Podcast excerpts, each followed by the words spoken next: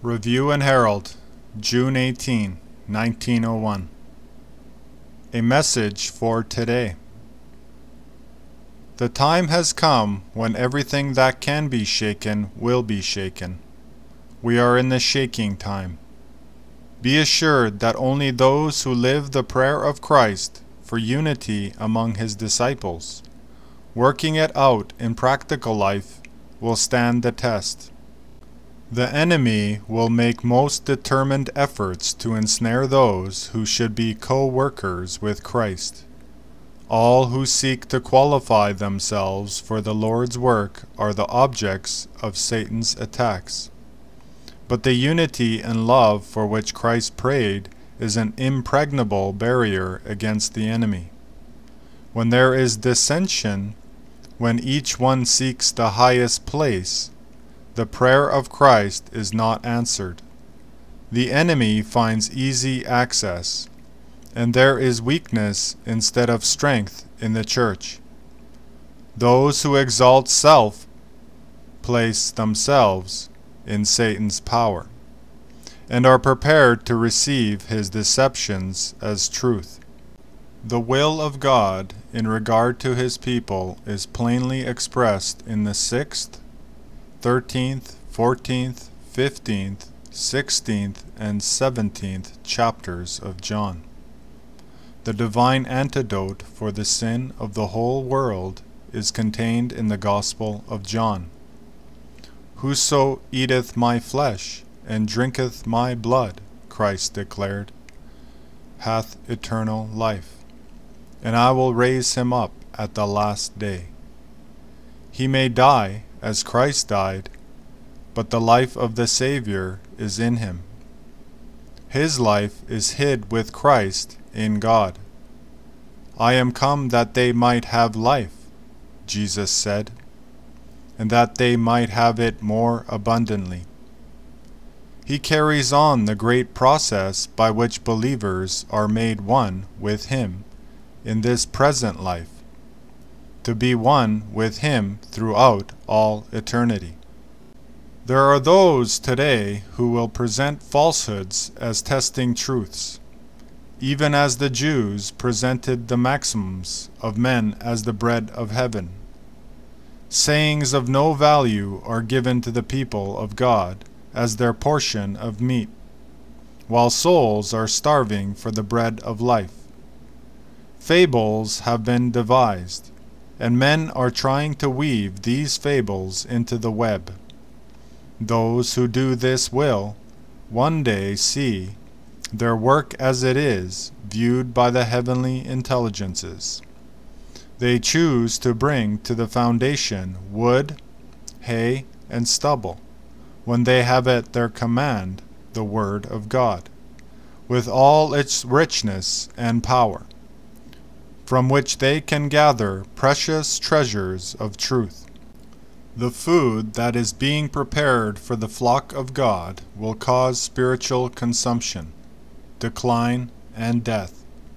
When those who profess to believe present truth come to their senses, when they accept the Word of God just as it reads, when they do not try to wrest the Scriptures, they will bring from the treasure house of the heart things new and old, to strengthen themselves and those for whom they labor. There are those who say not only in their hearts, but in all their works, My Lord delayeth his coming, because Christ's coming has been long foretold. They conclude that there is some mistake in regard to it. But the Lord says, The vision is yet for an appointed time, but at the end it shall speak, and not lie, though it tarry. Wait for it, because it will surely come. It will not tarry past the time that the message is borne to all nations, tongues, and peoples. Shall we who claim to be students of prophecy forget that God's forbearance to the wicked is a part of the vast and merciful plan by which he is seeking to compass the salvation of souls? Shall we be found among the number who, having ceased to cooperate with God, are found saying, My Lord delayeth his coming? Christ's true followers will represent him in character. They will turn aside from worldly policy, and every day will train themselves for service in God's cause. In active service, they find peace and hope, efficiency and power. They breathe the atmosphere of heaven, the only atmosphere in which the soul can truly live. By obedience, they are made partakers of the divine nature. The doing of the living principles of God's law makes them one with Christ, and because He lives, they will live also. At the last day, He will raise them as a part of Himself. He declares, As the living Father hath sent me, and I live by the Father, so he that eateth me, even he shall live by me. This is the will of him that sent me, that every one which seeth the Son, and believeth on him, may have everlasting life, and I will raise him up at the last day. Christ became one with us in order that we might become one with him in divinity. The Lord is soon to come in the clouds of heaven, with power and great glory. Is there not enough in the truths which cluster around this event and in the preparation essential for it, to make us think solemnly of our duty? The Son of Man shall come in his glory, and before him shall be gathered all nations. This subject should be kept before the people as a means to an end. That end, the judgment, with its eternal punishments and rewards. Then God will render to every man according to his work. Enoch prophesied of these things, saying, Behold, the Lord cometh with ten thousands of his saints, to execute judgment upon all. And Solomon, the preacher of righteousness, when making his declaration and appeal, presented the judgment to come. Let us hear the conclusion of the whole matter, he said. Fear God and keep his commandments, for this is the whole duty of man. For God shall bring every work into judgment, with every secret thing, whether it be good or whether it be evil.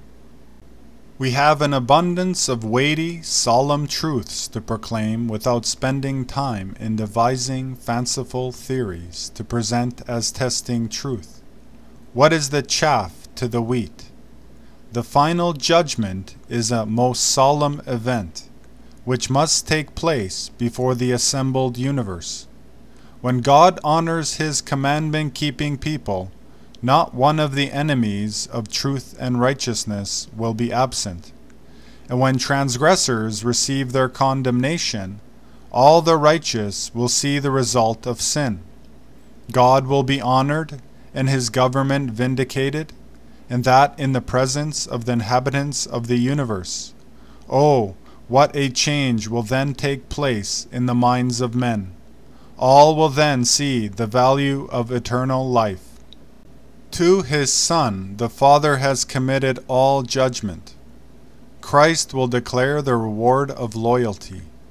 The Father judgeth no man, but hath committed all judgment unto the Son, and hath given him authority to execute judgment also, because he is the Son of Man. Christ accepted humanity and lived on this earth a pure, sanctified life for this reason he has received the appointment of judge. He who occupies the position of judge is God manifested in the flesh. What a joy it will be to recognize in him our teacher and redeemer, bearing still the marks of the crucifixion, from which shine beams of glory, giving additional value to the crowns which the redeemed receive from his hands the very hands outstretched in blessing over his disciples as he ascended. The very voice which said, Lo, I am with you alway, even unto the end of the world, bids his ransomed ones welcome to his presence. The very one who gave his precious life for them, who by his grace moved their hearts to repentance, who awakened them to their need of repentance, receives them now into his joy. Oh, how they love him! The realization of their hope is infinitely greater than their expectation. Their joy is complete, and they take their glittering crowns and cast them at their Redeemer's feet. When sinners are compelled to look upon him who clothed his divinity with humanity, and who still wears this garb, their confusion is indescribable. The scales fall from their eyes and they see that which before they would not see.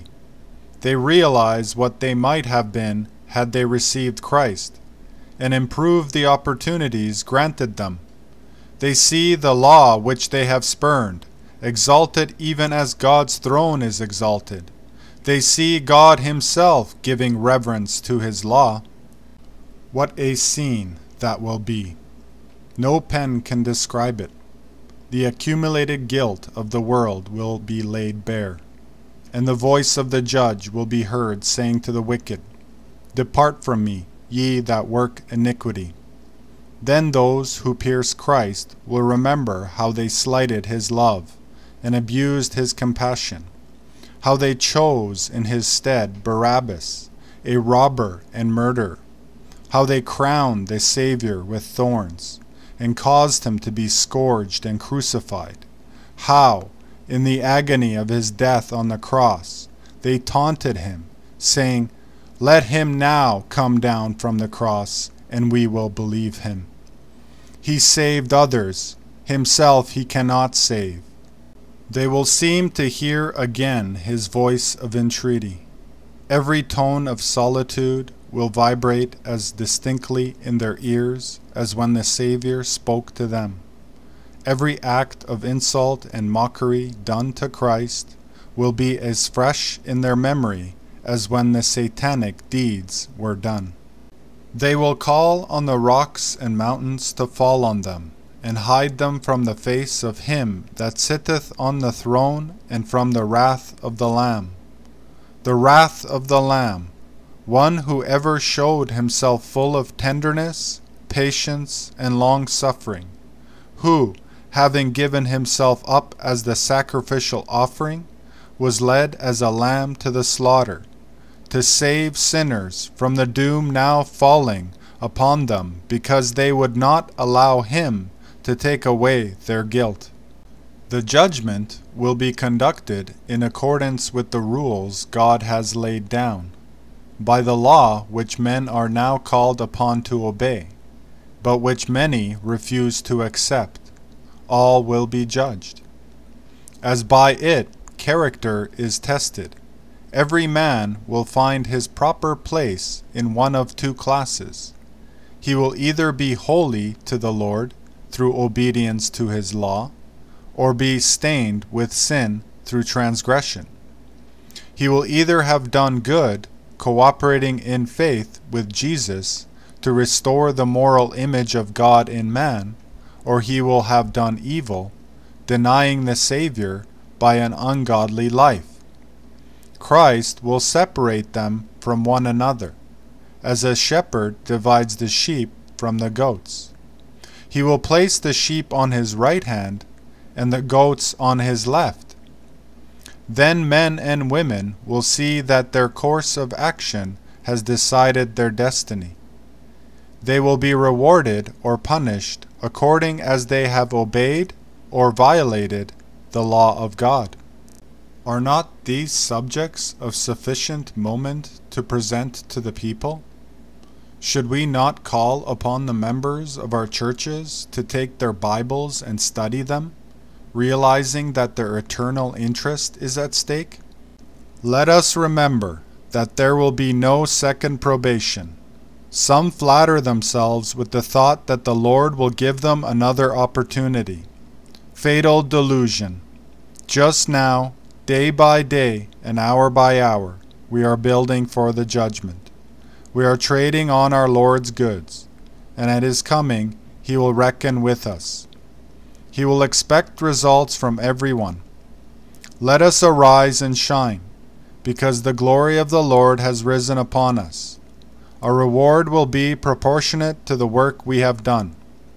My reward is with me, Christ declares, to give every man according as his work shall be. Let all who can go forth to work with wisdom and in the love of Christ for those nigh and afar off. The Master calls upon us to do according to our ability the work he has entrusted to us.